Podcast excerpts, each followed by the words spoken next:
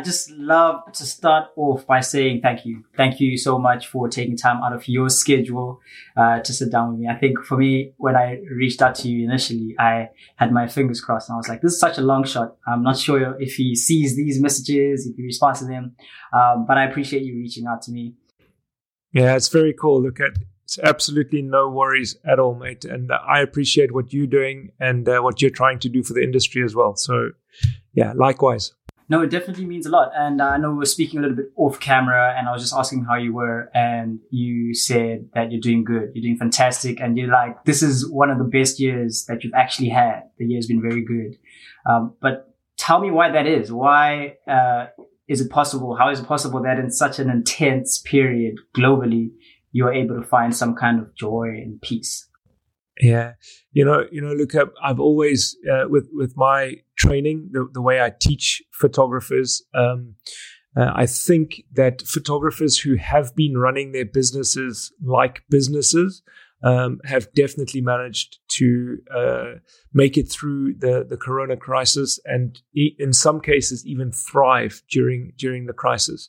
You know, a lot of the times people are running their businesses like home industries, not through any fault of their own. It's just that it becomes, you know, it's an organic process. And a lot of photographers just go through their photography business in terms of marketing and advertising without much training and without much thought process. And I think that my business principles have been amplified or the difference between somebody who's running a business like a business and somebody who's not. I think the gap just grew bigger because people who had a strategy and people who approached their business from a perspective of it not being necessarily an emotional endeavor, it more of an endeavor for profit. I think those people, you know, managed to thrive in this really tough environment. So, yeah, I'm happy that my business principles have stood the test of time, and being able to pivot your business, I think, is really, really important, and not to rely on one specific income stream. You know, I shoot everything from weddings to fashion to sports to portraits, kids, families. Literally anything, but the way I market myself, the people who see my work see me as a specialist. So I've got different websites for different genres. And when you employ me as a sports photographer, you think that I'm a specialist sports photographer. And it's quite strange because, you know, if I'm doing commercial work, some clients will say to me, you know, have you ever thought about shooting weddings? And I'm like, seriously? I've done 1,000 or so. Yeah, shot over 1,000 weddings. And you're asking me that question. And if you're shooting a wedding, somebody says, you know, have you ever thought about shooting commercial work? And pretty much that's what I do during the week, you know? So it's about your brand perception and making sure that you're not seen as a jack of all trades, even though you can do different genre. But I think it's really important to let your client have the reassurance that you're a specialist in that specific genre. You can't have on your website, I specialize in, and then have a list of 15 different things. That's not specializing. I love that so much. You mentioned so many things that I'm going to touch on a little bit, but I think the importance of being adaptable as a business, you know, and I think you it makes so much sense. I think as humans, we all know we're very adaptable beings. If an environment changes, we change with it.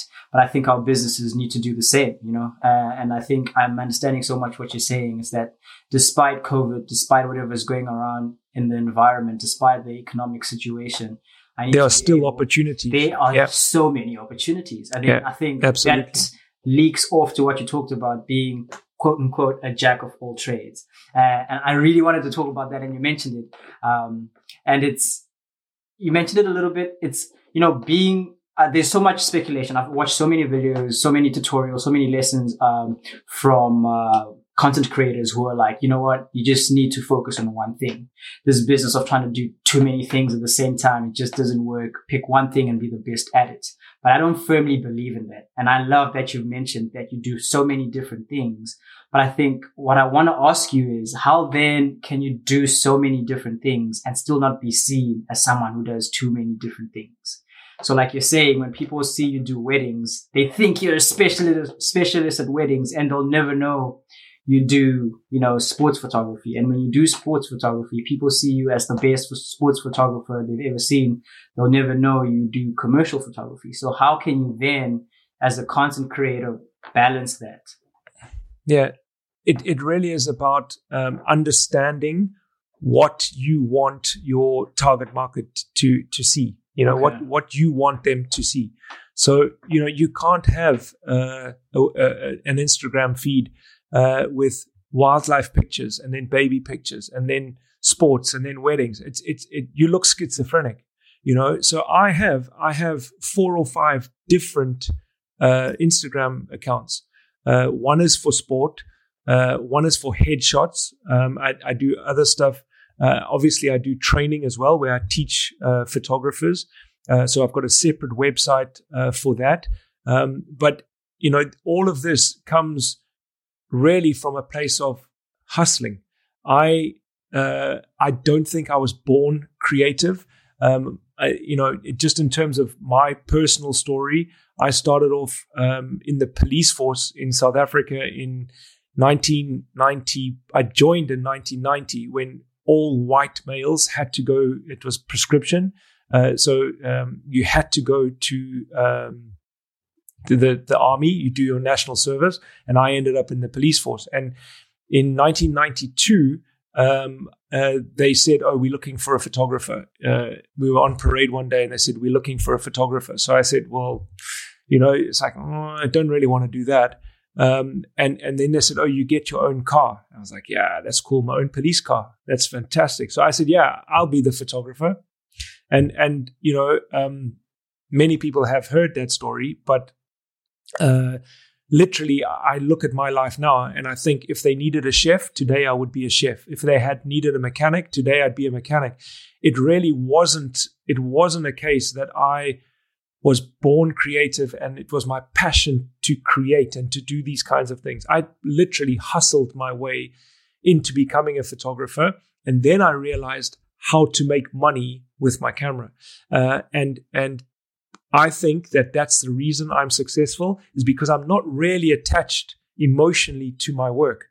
I know what sells. So I create images that sell. It doesn't necessarily mean that I like them, because the first thing that you have to understand, if you are looking to target a market for weddings or family or kind of like the domestic market. I'm not talking about commercial work or fashion or advertising. I'm talking about targeting domestic work. So like I said, families, kids, newborns, all that kind of thing. The first thing that you have to understand is that you are not your target market. Because if you were targeting people like yourself, they don't have money. So what's the point in targeting people like you? You need to target people that are richer than you. And that's one of the first things that I learned. So I don't create images that appeal to me. I create images that appeal to my target market. I think that's a very important thing. I've never, and I'm telling you, never heard it said that way. This is the first time. This is exclusive information on this podcast right here. And I think I'm going to actually charge people to listen to this one. I'm kidding. All right. I'm kidding. But yeah. No, that's actually very true. Well, let me put it this way. Most photographers create work that they like and they put it on their website and they put it on their Instagram, and they hope that other people will like that work enough to book them to do a job. Okay. But if you look at humans, we like people that are similar to ourselves. So if you look at your friends, if you look at your family, you all dress in a similar way. You all kind of eat at the same restaurants, go and watch the same kinds of movies. You all like the same kind of fragrances. Your lifestyles are very much the same. Okay? So if you create work that you like, other people that like that kind of work are going to be very similar to you. And they don't have money either. Okay? So it's pointless targeting people like yourself. So if you are, let's say, for example, if you look at a scale from 1 to 10, and poor people being a 1 and rich people being a 10, if your lifestyle right now, and you can, it's all relative. Somebody who earns $100,000 a month, you and I think is rich. But, a football player, he thinks, well, that's low wages. So it's all relative, okay? So what you have to look at is, if you have it on a scale of 1 to 10, where do you sit on that scale?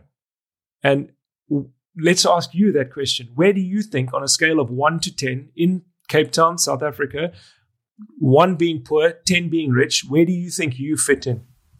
I'm probably like a 2.5. All right, so you're a 2.5. In Cape Town, I'm a 2.5. Yeah, okay, so you're a 2.5. You don't want to be targeting other 2.5s. But I'm not expecting you to try and target the 8, 9, and 10.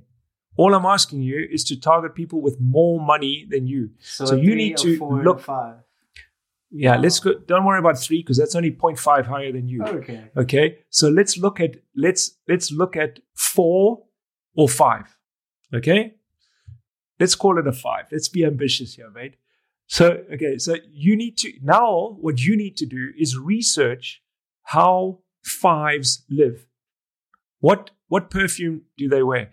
What movies do they watch? What books do they read? What magazines do they read? You need to go and get those magazines, read those books. You need to read those magazines and see the pictures in those magazines. And then realize that those people think that the pictures in that magazine is normal. That's normal life. So I would consider myself probably a 6 or a 7. Okay? Now, I target 8s and 9s and maybe 10s sometimes. In fact, I do target 10. I do get 10 clients. I mean, I've been taken on holidays to the most amazing locations where, honestly, the amount of money that they spend on the hotel room for me is more than most people earn in a month. And for me, I've got to act like that's normal, okay? But it's not normal for me. But I need to look at what those people consider normal, and I need to create images that they think are normal. So for example, like I said, I think I'm probably about a 6 or a 7. I target people that are 9s. I go and get Vogue, Harper's Bazaar, Vanity Fair. I look at the pictures that those people see every single day and that they think are normal. I then go and create images like that, and it's appealing to them. It is not appealing to 5s, which is cool because I don't want 5s. I love it. This is insane. And it's a cold truth as well. It is what it is. No, it definitely is what it is. And I think it's... not what a lot of people want to hear. You tell someone that the pictures that you're posting on your Instagram are not going to get you what you want to sustain you. They're going to look at you and be like, you're judging me. Like, Come on, I love this work. I'm proud of it. I worked hard for it. Yeah, and it is cool. It is cool. And it's fine. But it takes the same skill set to create images that look different. It doesn't mean that as a photographer, you need to change your skill set. You just need to shoot different. You need to think differently and shoot differently. And then also when it comes to the charging side of things, how much money you're charging. One of the rules that I always talk about is if you can afford yourself, then you're too cheap. Because most people do their pricing according to what they would be prepared to pay. Oh, wow. Okay, This is too much. Nah, come on, it's common sense. I think we need to switch off the cameras. I'm playing. But I think you're right. There definitely has to be a bridge between the emotional attachment to the creativity side and the business aspect of things. And I was actually going to ask you about that because you run courses, you run programs that help people, be more business minded with their work, to be more creative. Yeah. And I've been through your website. I've seen the reviews and I think people just have to go and see them for themselves to understand how genuine people are in terms of appreciating the work that you do and how you teach them. I could tell you lots of different stories, but if you do go to my Facebook page, I just did a podcast with a really good friend of mine in Johannesburg. Her name is Linda. She interviewed me for a running podcast. I run a lot, and I spoke to her specifically about my journey from drugs and alcohol to being sober for 25 years. But what the reason I'm telling you that is because when I was at my lowest point, I made a pact with whoever you believe in out there, you know, God, Allah, Jehovah, whoever you believe in. I made a pact that if I could be helped through that dark time in my life, that I would dedicate my life to helping other people that needed my help. And honestly, for me, photography is good. It's cool. It's a nice job. It's not really my passion. My passion is being able to facilitate change in people's lives through this. And the weird thing about the weird thing for photography as well for me is I don't really know how I do things. I just know that when I pick up the camera, I know how to do things and I know how to explain things to people in a way that comes across so that they get it. And for me, that is so much more rewarding. So yeah, when you say that you've looked at the reviews and what people say about me, obviously I've looked at them too. And it is incredibly rewarding for me that when I die one day, and I know that sounds a bit morbid, but when I die one day, you know, I have made a difference, and that is so, so special for me. So I appreciate your words of appreciation too. Yeah, and I was actually going to ask that. I was going to ask that as a brand, as an individual, how would you then love to be remembered, you know, in terms of in a creative space? Yeah. Definitely being someone who has helped and made a difference in other people's lives. You know, I as you know, I run courses, and I'm not really going to mention too many names, but one year, this is about 4 years ago, I ran a course in Johannesburg, and it's a three-day course. And on the second day, I said to everyone, okay, guys, so tomorrow you must bring back your images to me, process them, bring them back, and we're going to have a look at them, you know, critically, and we're going to talk about them. And this one guy came up to me. It was amazing. He was from Uganda. He had come from Uganda to Johannesburg specifically to do the course. And he said to me, Brett, Brett, you know, I can't bring the pictures tomorrow. I was like, okay, why? Why? So he said, well, yeah, you know, where I'm staying, I don't have electricity. So I'm like, okay, where are you staying? This guy was camping in a tent in the veld because he couldn't afford a hotel, and the amount of money that it must have cost him to come to the course from Uganda, and it was incredible, right? And I was like, okay, no worries, mate, don't worry about it. Come to my room tonight, and we'll have a chat. And then, you know, it was really, really cool. About 2 years later, I saw a post that he did on Facebook, and he was being interviewed by Radio Uganda. And he had gone back to Uganda, and he was talking and he was mentioning me specifically. And it was really, really cool that he had mentioned me. And he had said that he had gone back to Uganda and implemented everything that I had taught. And from being on his own as a freelance photographer, He managed to open a studio where he employed 5 other people. And then he opened another studio. And then he opened another studio. He's got three studios employing 15 people. Now, as you know, as an African yourself, and I'm an African too, when 15 people have got a job, those 15 people are each feeding 5 people, 8 people, 10 people. So for me, just to be in a position where I facilitated that, I'm not saying that I'm taking all the credit because I give you the information. You choose what to do with it. So if I tell you something, you can say, he's talking rubbish, or wow, that's cool, let me implement it. But that for me is a much bigger legacy than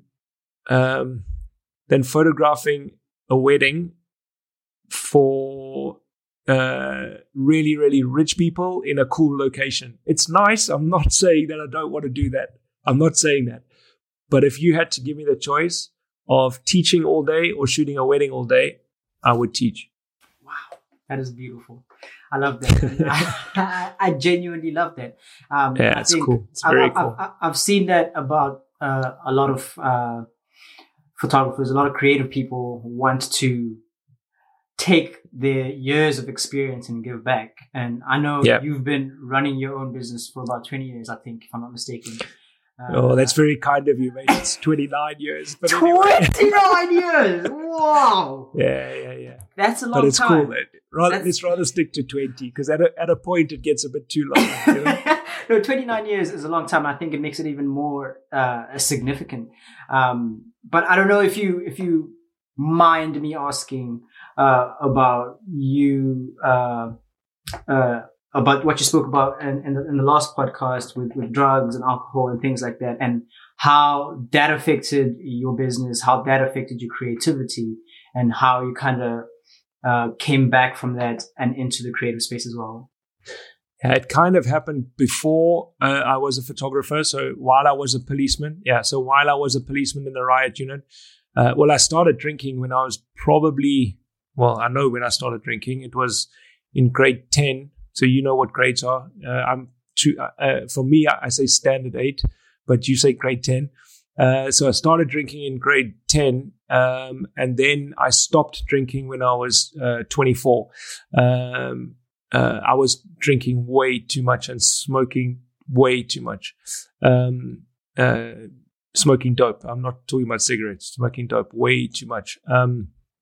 It didn't really... Well, it actually... Yeah, come to think of it, there was a bit of an overlap. When I opened my business, I was still drinking. And then probably about a year later, I stopped. So it wasn't really in full flow yet. But yeah, I definitely wouldn't be able to do it with the mindset that I was in. It was just really my lifestyle was just a very destructive lifestyle.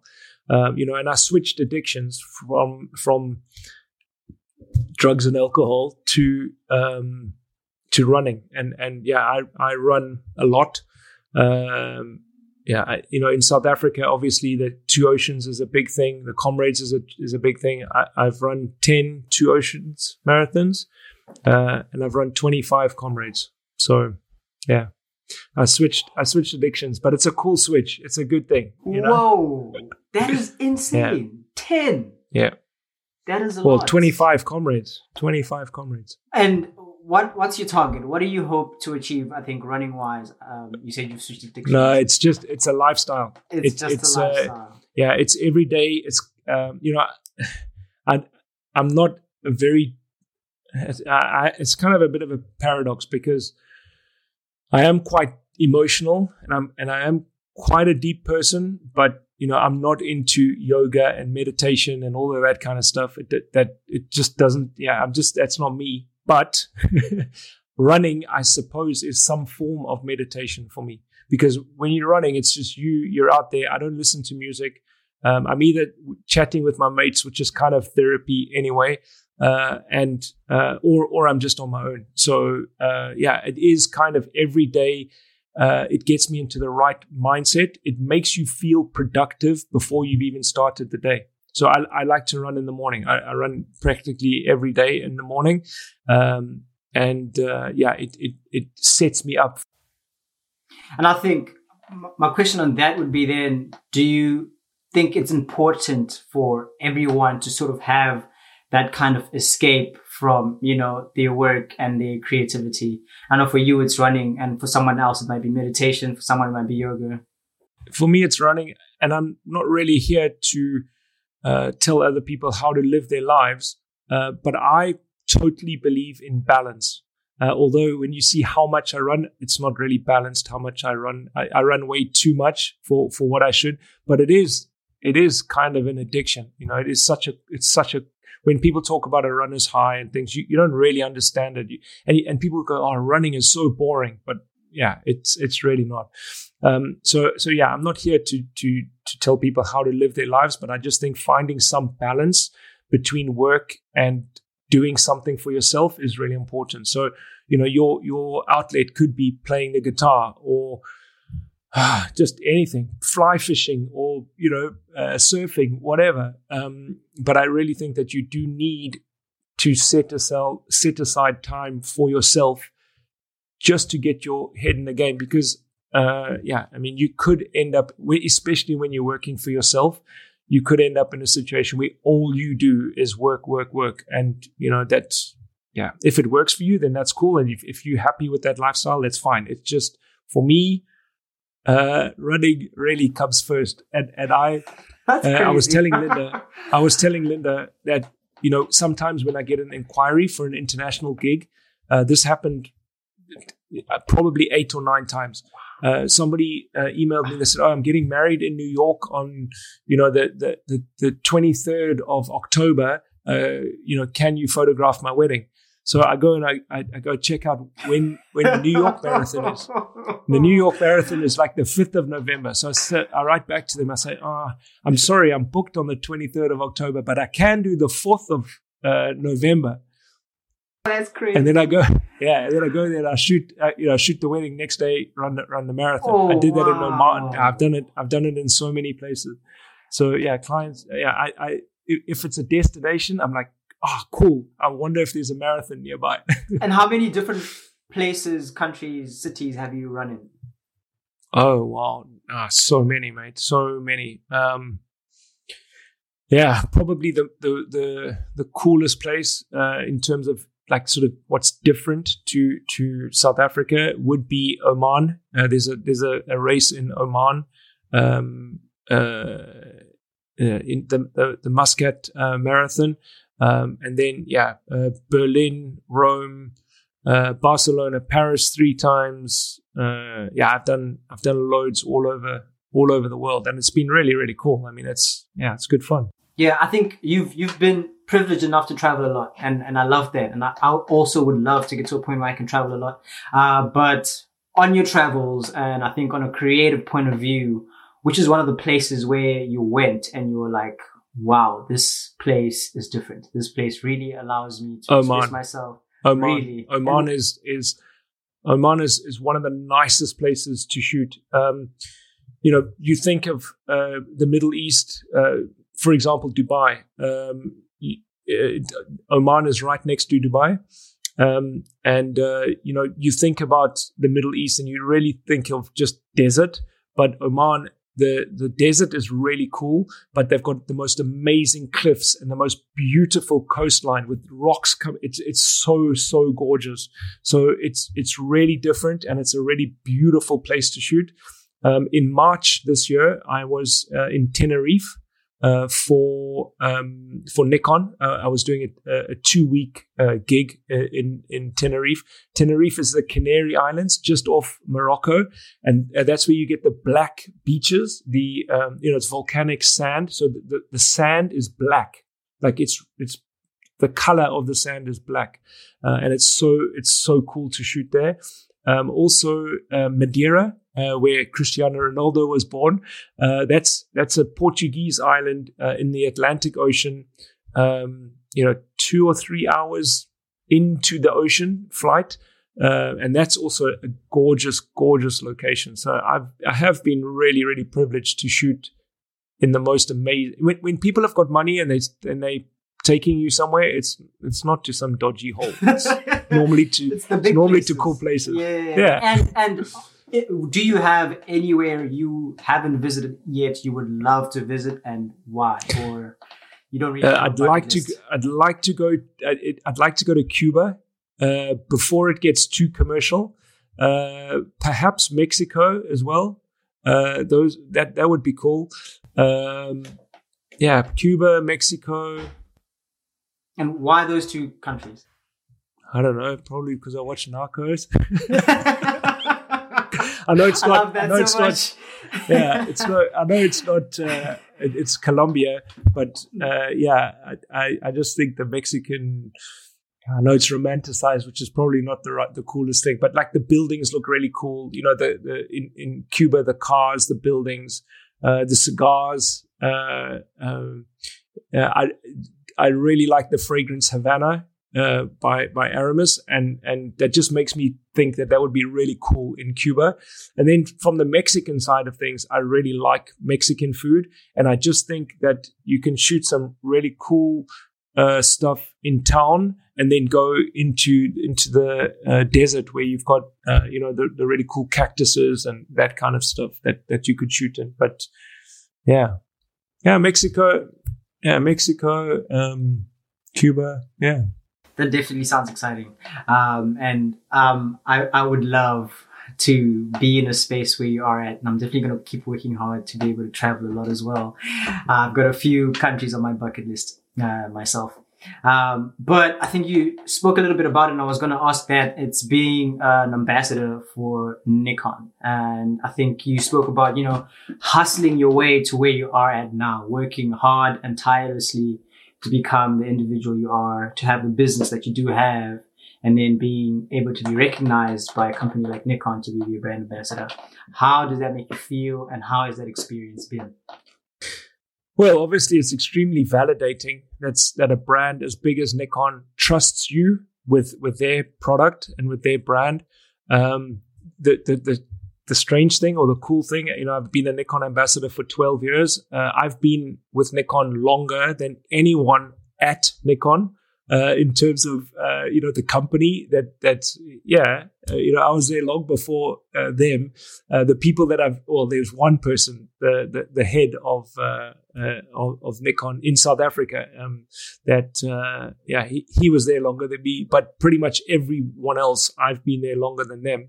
But it is extremely validating, and I'm really grateful to them for the opportunities that I've got through them. In terms of, I know what your next question is, and I'm going to just tell you straight up. You read my mind. Yeah, I know what your question is. Your question is, how do you become a Nikon ambassador? Yes. Right. So how did you know? Yeah, because a lot of people they want to know that because they and I'm not talking about you specifically. I know you're asking that question for your listeners, but essentially you need to make yourself marketable. Nobody is going to come and knock on your door and say, hi, do you want to become an ambassador? You need to create content that makes their job easy so that they don't have to go out and obtain the content. They don't have to go out and brief people or brief agencies.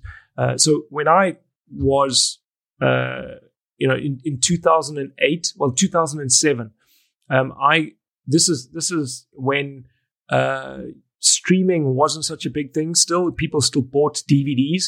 And there was a DVD that a photographer, an educator put out about weddings. And I watched this video and I'm like, this guy's telling us enough for us to feel like the money we spent on the DVD was worth it, but he's not telling us everything. Why can't I just create my own video and tell everybody everything that I'm doing? So I shot a video where I was mic'd up and a film crew was following me shooting a wedding. And as I'm shooting the wedding, I'm telling you what I'm doing and why I'm doing it and what lenses I'm using, what shutter speed, what I'm thinking about, what's going to happen next, how do I pose these people, all that kind of stuff. And literally the bride is walking down the aisle and I'm looking at you and going, okay, once I'm finished this shot, I'm going to turn around and take a shot of the groom. to get his reaction. Whilst the wedding is happening. Yeah, I did that. Wow. I've done that 3 times. I've got 3 separate videos specifically about that. And the mic's right here. So I can just go, okay, I've got the kiss. Now I'm going to take pictures of the grandparents because I need to make separate albums for the grandparents. So as we're going along, I'm telling you what I'm doing and why I'm doing it. Now, I took that video. I shot that video first. I did everything. I then went to Nikon. I said, listen, I've produced this video. I've produced this product. Is there any way you can endorse it by just saying, video, Nikon thinks this is cool or whatever? And I sat down with the managing director of Nikon, and I had half an hour meeting with him scheduled in his diary, and I sat down with him and I said, look, I've done this video. I'd like to talk to you about perhaps distributing it to the camera stores and all of that kind of thing. Let's take a look. So we put it in, and it starts to play, and he's watching this, and I'm just thinking, time is ticking here, mate. I can't be sitting here with you watching this video. The video is like an hour and a half long. We need to talk. Oh man! And I said to him, well, sir, this. He's like, shh, quiet. He was in it. Watching. He was engrossed. And then he's like, hold on. And he phones the marketing person. He says, oh, come and have a look here. Literally, there's like 5 people watching this video. And I sat there and literally they watched the whole thing. And I'm sitting there. And at the end of it, he said, that was amazing. Thank you so much. We're going to do this and that for you. Can we get a contract to you? I made myself marketable. I didn't go there and say, I've got this idea that I want you to sponsor. I went there and said, here's a product that. So essentially what I've done was I looked at the photographic education market. I saw what was missing and I created a product to fill that need. And then I took that product to Nikon. So don't go and do the same thing that everyone else is doing, because why are they going to make you an ambassador as opposed to anyone else? Go and create something that is different to everyone else, that stands out, that is unique, and make yourself marketable. Don't expect them to just dish out money and equipment and gear. No, it's not going to happen, And the more you do, and that's still an ongoing thing. I mean, look at my Instagram today. Look at my Instagram from, a week ago. I'm still creating content for Nikon without them even asking. If I'm at a situation, any job that I'm at, I tell people, please take behind the scenes of me. Here's my phone. Take a picture of me. Take a video of me working. I put that quickly, just a 15-second clip up onto stories where I'm today I'm shooting with the Nikon Z6 and I'm doing this and this and this. I'm constantly making myself marketable. I've made myself indispensable, and that's really the key. That if you want to become a brand ambassador.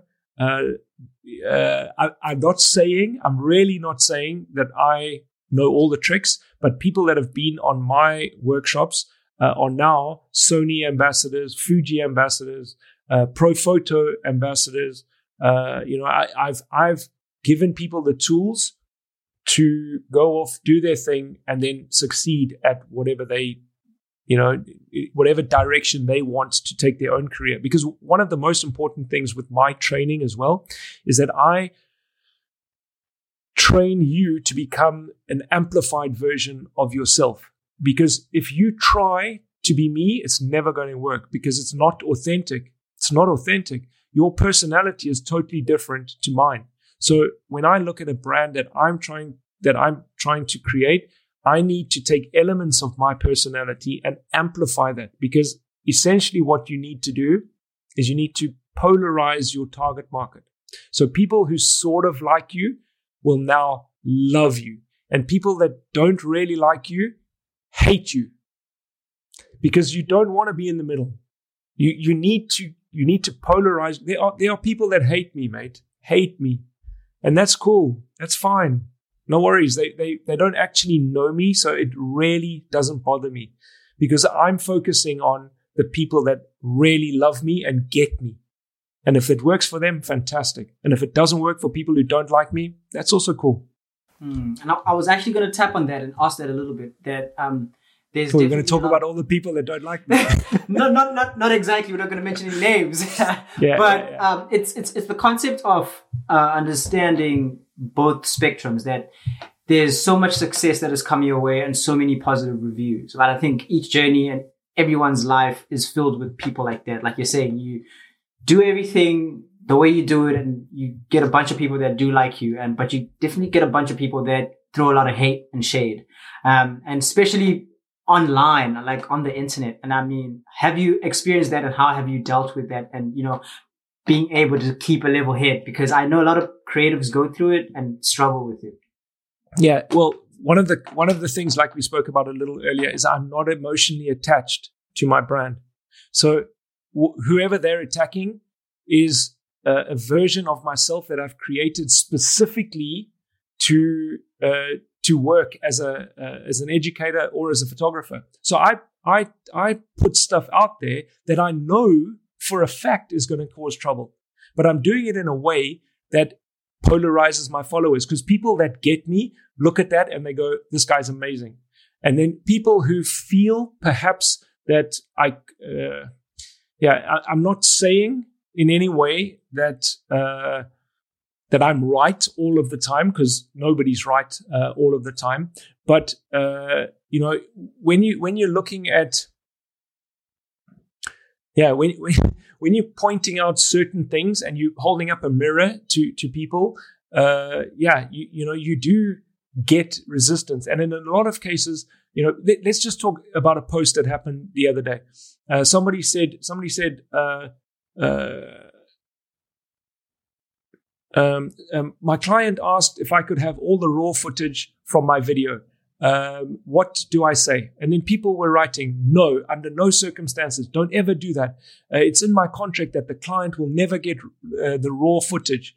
So I was like, everything's got its price. If I gave you 5 million rand, you know, for that footage, what would you say? You would definitely hand it over. Come on. All right. Of course. Yeah. So it's not a case of no, never. I will never do that. Everything has its price. And I'm looking at it from a business perspective. And then I wrote that. I said, you know, everything's got a price.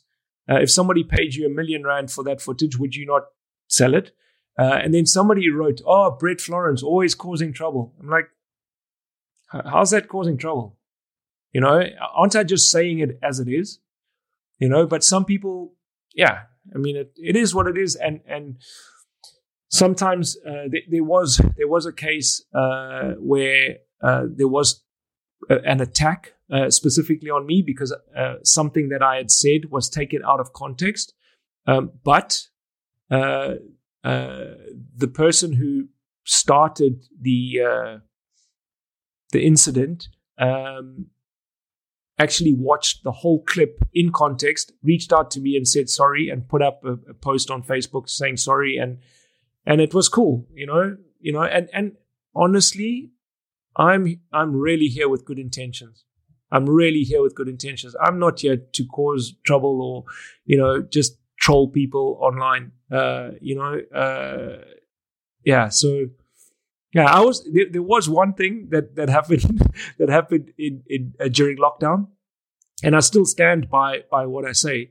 Where people had said, where I had taken a quote from somebody else, and the quote basically was, "If you haven't learned anything during this lockdown, if you haven't done anything to improve yourself during training or anything like that, if you haven't learned anything, it's not because you didn't have the time, it's because you didn't have the discipline." And people went mental about that, saying, I've got no empathy for people. You don't know how badly this has affected us. And it's like, I do know how badly this has affected us. And what are you going to do? You're going to sit on the couch watching Netflix and wait for this thing to go by? Or are you going to get off your ass and learn something, teach yourself something new, and develop yourself? You know, and I do understand that there are a lot of people going through a lot of mental challenges. I really get that.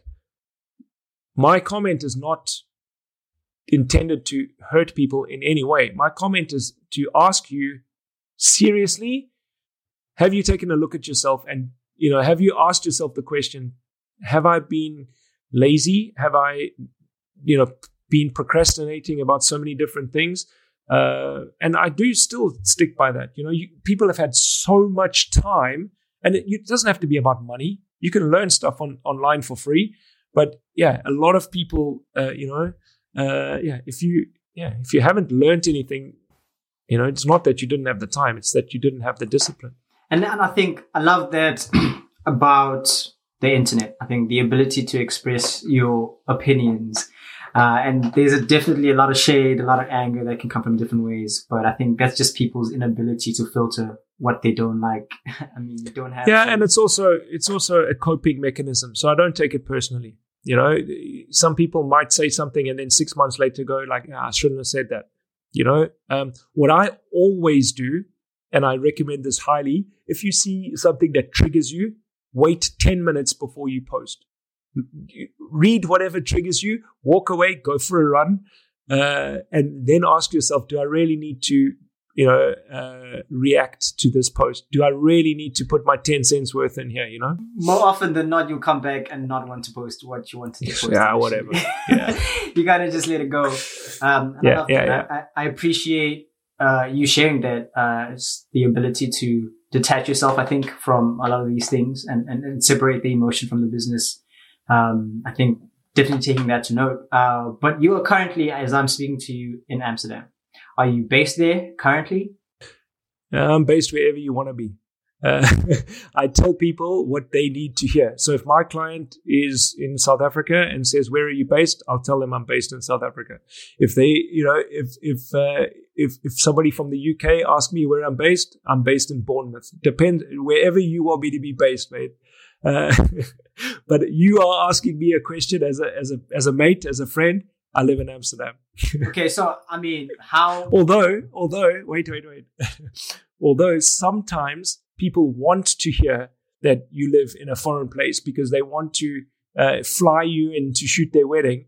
Because imported is always better, Really? So yeah. If you're in the same country, that changes the whole. Yeah, of course. I go back to Durban, mate. And yeah, I can't get the work that I get in different countries because I'm in my own backyard. Yeah. Mm. Oh, that's very interesting. But how has that move been for you? Moving from your country where I guess you'd be comfortable to be in a foreign land and adjusting to the culture. You've probably been there a while now, but how is it initially? Yeah, well, obviously business principles are the same all over the world. So fortunately for me, I've been running my business like a business. So the move here, I implemented my business strategy in a similar way to that I did in South Africa. Probably in Europe, because everything is much more regulated, it does allow you to run a business like a business. So by that, what I mean is, if you're going to go and shoot a wedding at a hotel, you need to prove that you're insured. And to get insurance, you need to have a registered business. And as soon as you register your business, you are then paying VAT. So everything's regulated. So you don't get so many fly-by-nights. You don't get many people who are just, working at the bank during the week and shooting weddings on the weekend.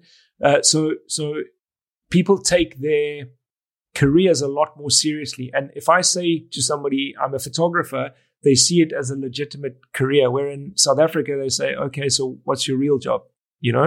So I think here there is, because everything's much more structured and much more regulated, there are opportunities for people who run their businesses correctly to thrive. And the most amazing thing about Amsterdam specifically, literally, 5 hour drive to Paris, which is like Durban, Joburg. I went to go and shoot the French Open tennis final. I left here at 5 o'clock in the morning, and I was shooting at 10:30 in Paris at Roland Garros. You can drive to Germany is literally 2.5 hours from the border here. So there are a lot of places that are really close and maybe an hour's flight or a 2-hour flight. So there is a lot more opportunity to go and do other things in different places. But it wasn't easy. It really wasn't easy because I started from scratch. You know, I arrived here, no friends, no family, no job. I'm a freelancer. I did choose Amsterdam specifically because the headquarters for Nikon Europe is in Amsterdam, and I literally live 2 kilometers from the Nikon head office. I was there having a meeting with them this morning. So yeah, it was a very strategic move on that on that case. So yeah, it really wasn't easy, but I don't really have a choice because I don't know anything else. I was a policeman and now I'm a photographer. So I didn't study anything else. I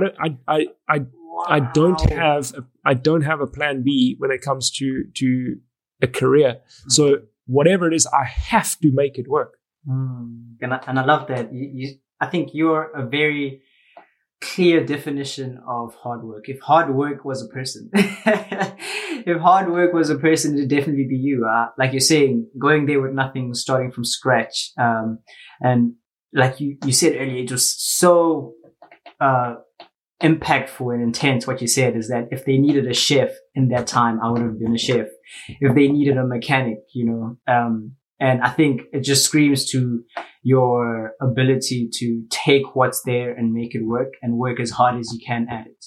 And I love that so much. And obviously it hasn't been an easy journey. There's definitely been things that you've had to go through, things that you've had to fight through. But can you think of, or can you remember a time where you said, this is where I got my big break, or it's kind of just been gradual throughout the years? And if you can remember, what was that and how was it like?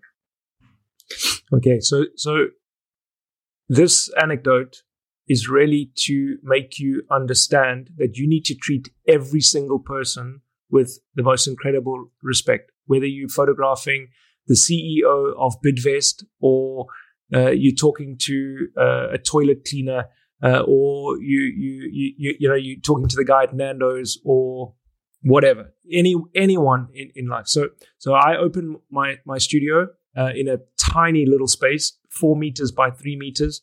I could only do headshots. So inside, obviously I could shoot outside as well, but this guy came for an estate agent photograph. And I was dressed properly. I smelled nice. I greeted him properly. I treated him as if he was the only client that was on the planet. I really made him feel really special. And Luca, this is an ID. It's not an ID photo. It's like your headshot for estate agents that go on dustbins. You know what I'm talking about? So anyway, I shoot it, and we're still shooting film in those days. And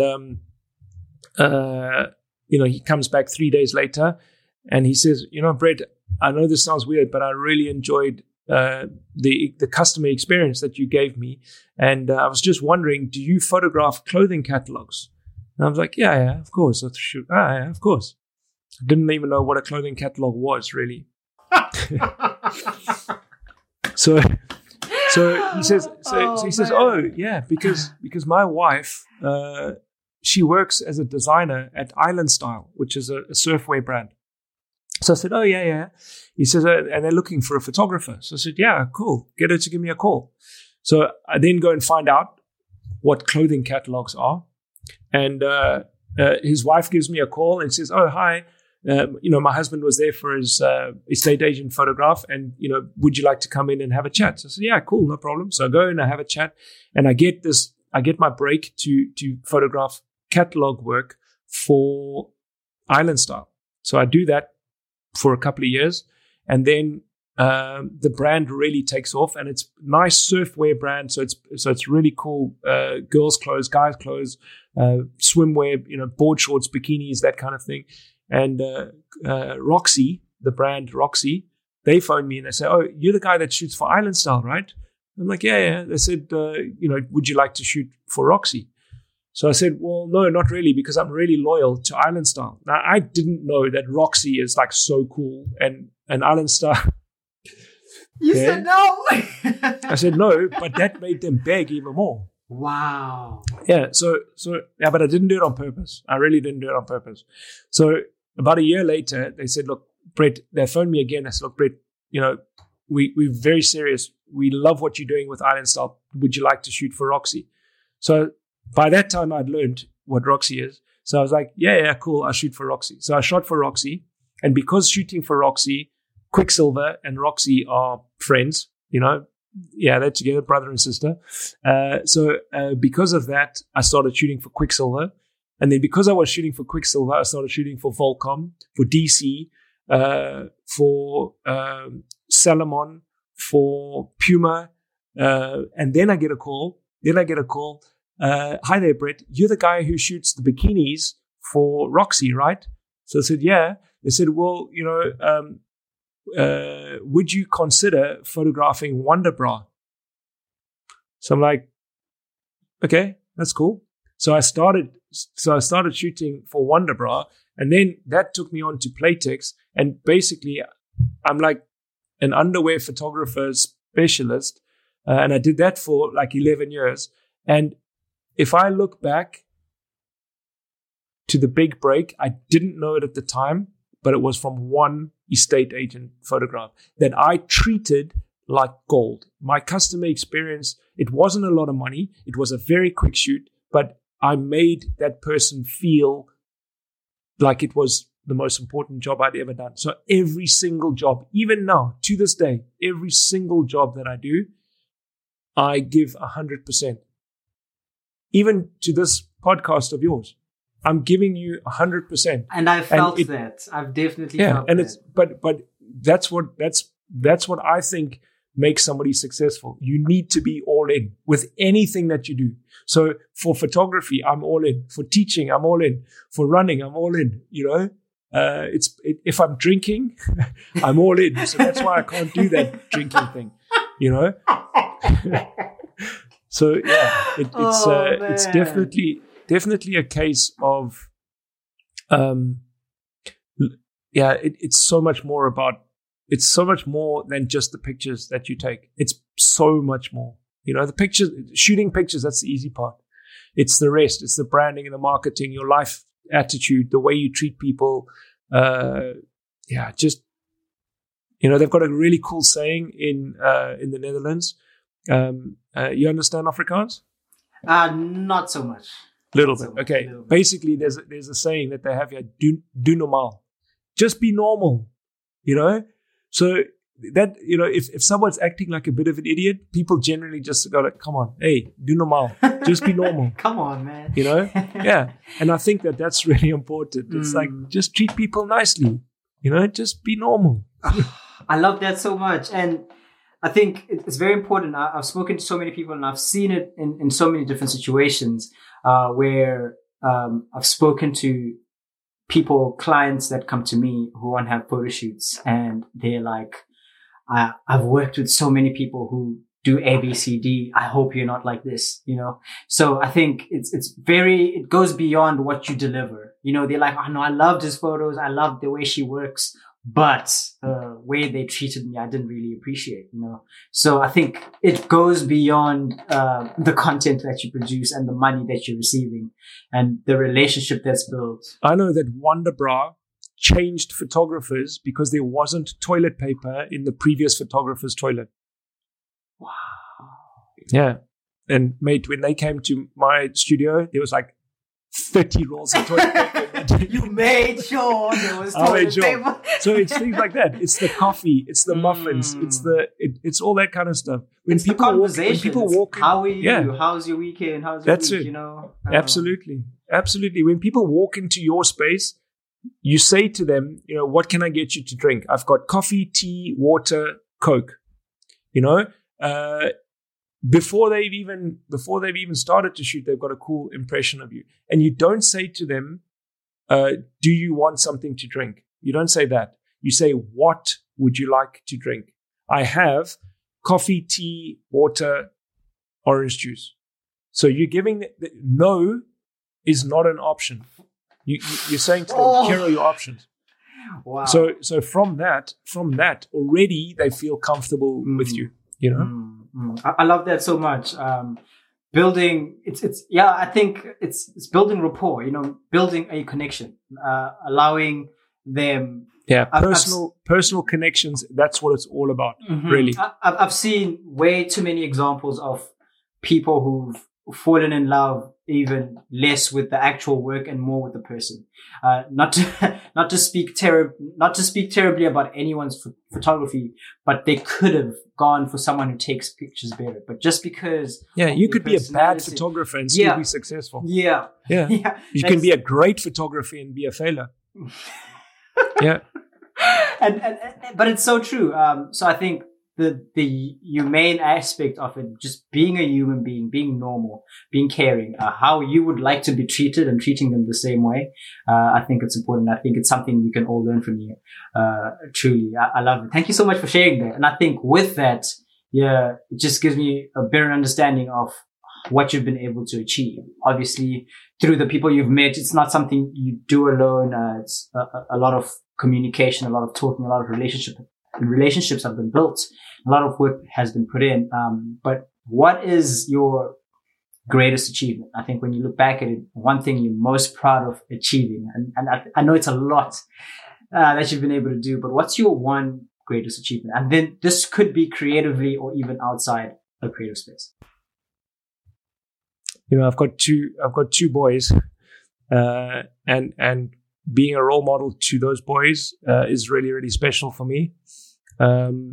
However, I'm going to say that I do have a teenage son that is very challenging. Not he's very challenging. Having a teenage son is very challenging, and I hope that and when you ask me what is my greatest achievement, this isn't my greatest achievement yet, but I hope that they turn into productive members of society who share my passion for helping other people. That hasn't happened yet, so I can't say that it is my greatest achievement. But if I had to look at my career, probably the last gig that I did for Nikon, I during that gig, I was like, this is what I was born to do. Wow. This is cool. You know, and that was really, really cool. And that gig, I'm not allowed to talk about it too much now, but you will see that it's going to come out in a month or so. And it's really cool. I'm really, really, that was amazing. I'm keen and excited to see it. And I mean, I'm definitely a big fan of your work. For long, obviously. I mean, I've only known you for a little bit, but what I've seen, the work that I've seen you do, going through your website, going through your work, definitely. And I mean, spending the last hour chatting. So you like my work? Like is an understatement. Okay, so then maybe you're not a 2.5. Maybe you are an 8. Like is an understatement. I think I've gone through your profile. I've been sharing it with a bunch of my close friends. I'm sitting with this guy, Brett, the whole week. I've been showing them your work. I'm like, guys, check this.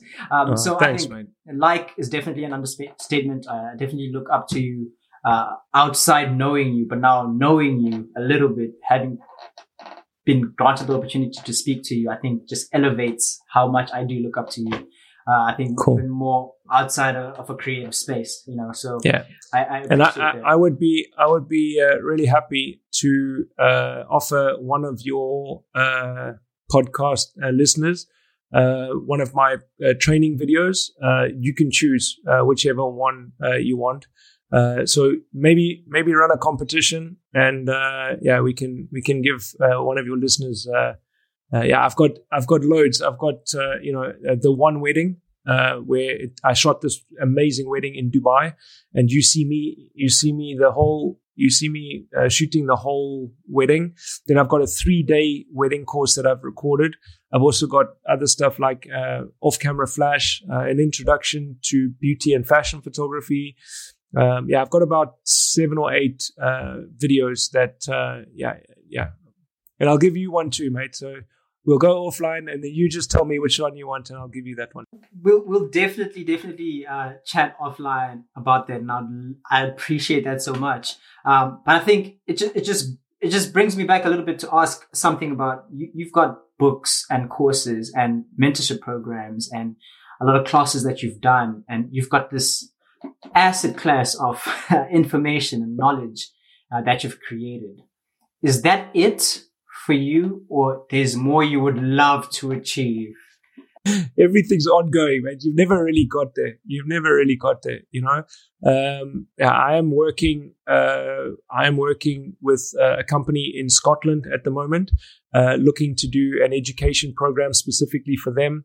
I love doing the live stuff, and in Europe, you know, the corona crisis is looking like it's heading towards the end. Most people have had vaccinations, and it's getting better here. So, you know, live speaking, at conferences and conventions is quite a thing that I really enjoy doing. But yeah, it never stops, mate. Never stops. So yeah, I'm constantly looking to create new content, share new ideas. Yeah, it's all a process, and it's such a privilege for me to be in the position that I can share my knowledge. Oh, I love that so much, and I think it's the same thing for me. A big reason why I started the podcast as well, and I think what I did know is that I wanted to collaborate. I wanted to dig into other creators' brains. I wanted to find a way to reach out to them and sit down with them and learn as much as I can. And then I realized. So you're hustling too, mate. You're getting free education like this too. That's cool. I admire that. But in the back of my mind, I was like, it's unfair because so many people can be benefiting from this as well. And that's how it kind of came up. So I was engaging. I was reaching out to people I looked up to for a long period of time, over a year. And we were engaging in conversations, but it was just me. And I was just implementing the stuff by myself. But I was like, there's so many other people who could benefit from this. Why not record it and post it out? And of course, it's a 1 hour, 30 minute video is not the same as a lifetime of me, you know, speaking to these people. But hopefully it gets someone off the ground. It gets someone. Yeah. Motivated, if it can just trigger one little thing that you never thought about before, you know, that's what it's all about. That's the idea. And I appreciate that you share the same, you know, sentiment. And I love that so much. But I think we've definitely been chatting for quite a while, and I don't want to take too much more of your time. I just have one more question to ask you, and it's that: where do you see yourself in the next couple of years? What do you dream and hope to achieve? And you know, I know you just said you don't stop learning, you don't stop working. Are there any like huge specific goals or dreams that you? Well, my lifelong dream. Well, not really my lifelong dream. My dream that has probably been around for the last 15 years, maybe since I started teaching, maybe it'll happen, maybe it won't happen, but that is what I'm aiming for. I'd like to have a studio where I've got a cafe. You can't say coffee shop in Amsterdam because coffee shop is okay. So I'd like to have a cafe, like a coffee bar, attached to a studio.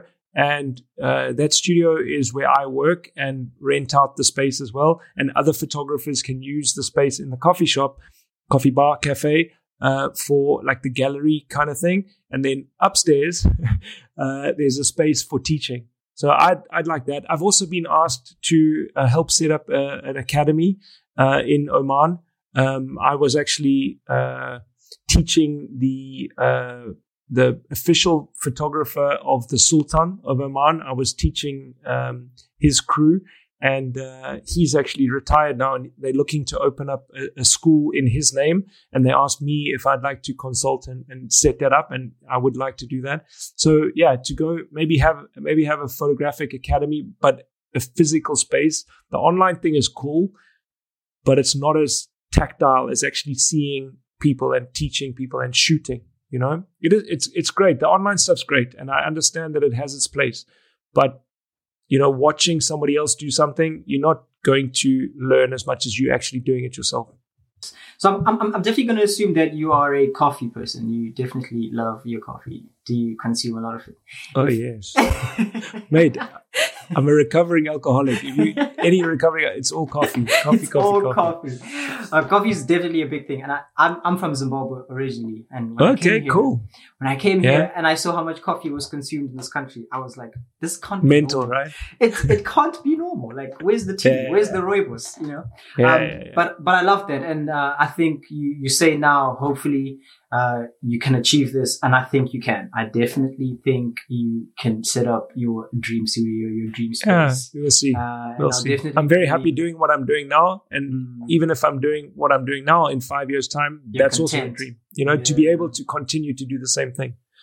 It's a privilege. It's a blessing because a lot of people don't get that opportunity. But yeah, I'll definitely be following your work and your progress, and super excited to continue to see you grow, and really cool chatting to you. Yeah, I'll be leaving links to your stuff in the description so that everybody can sign up to your stuff, and we'll definitely be chatting about that promo. I'm definitely looking forward to that. But I think a big thank you from me for once again taking time out of your schedule. You're absolutely welcome. Yeah, you deserve all the success you get, my friend. Thank you so much. You've been an absolutely amazing guest. Thank you. Cool.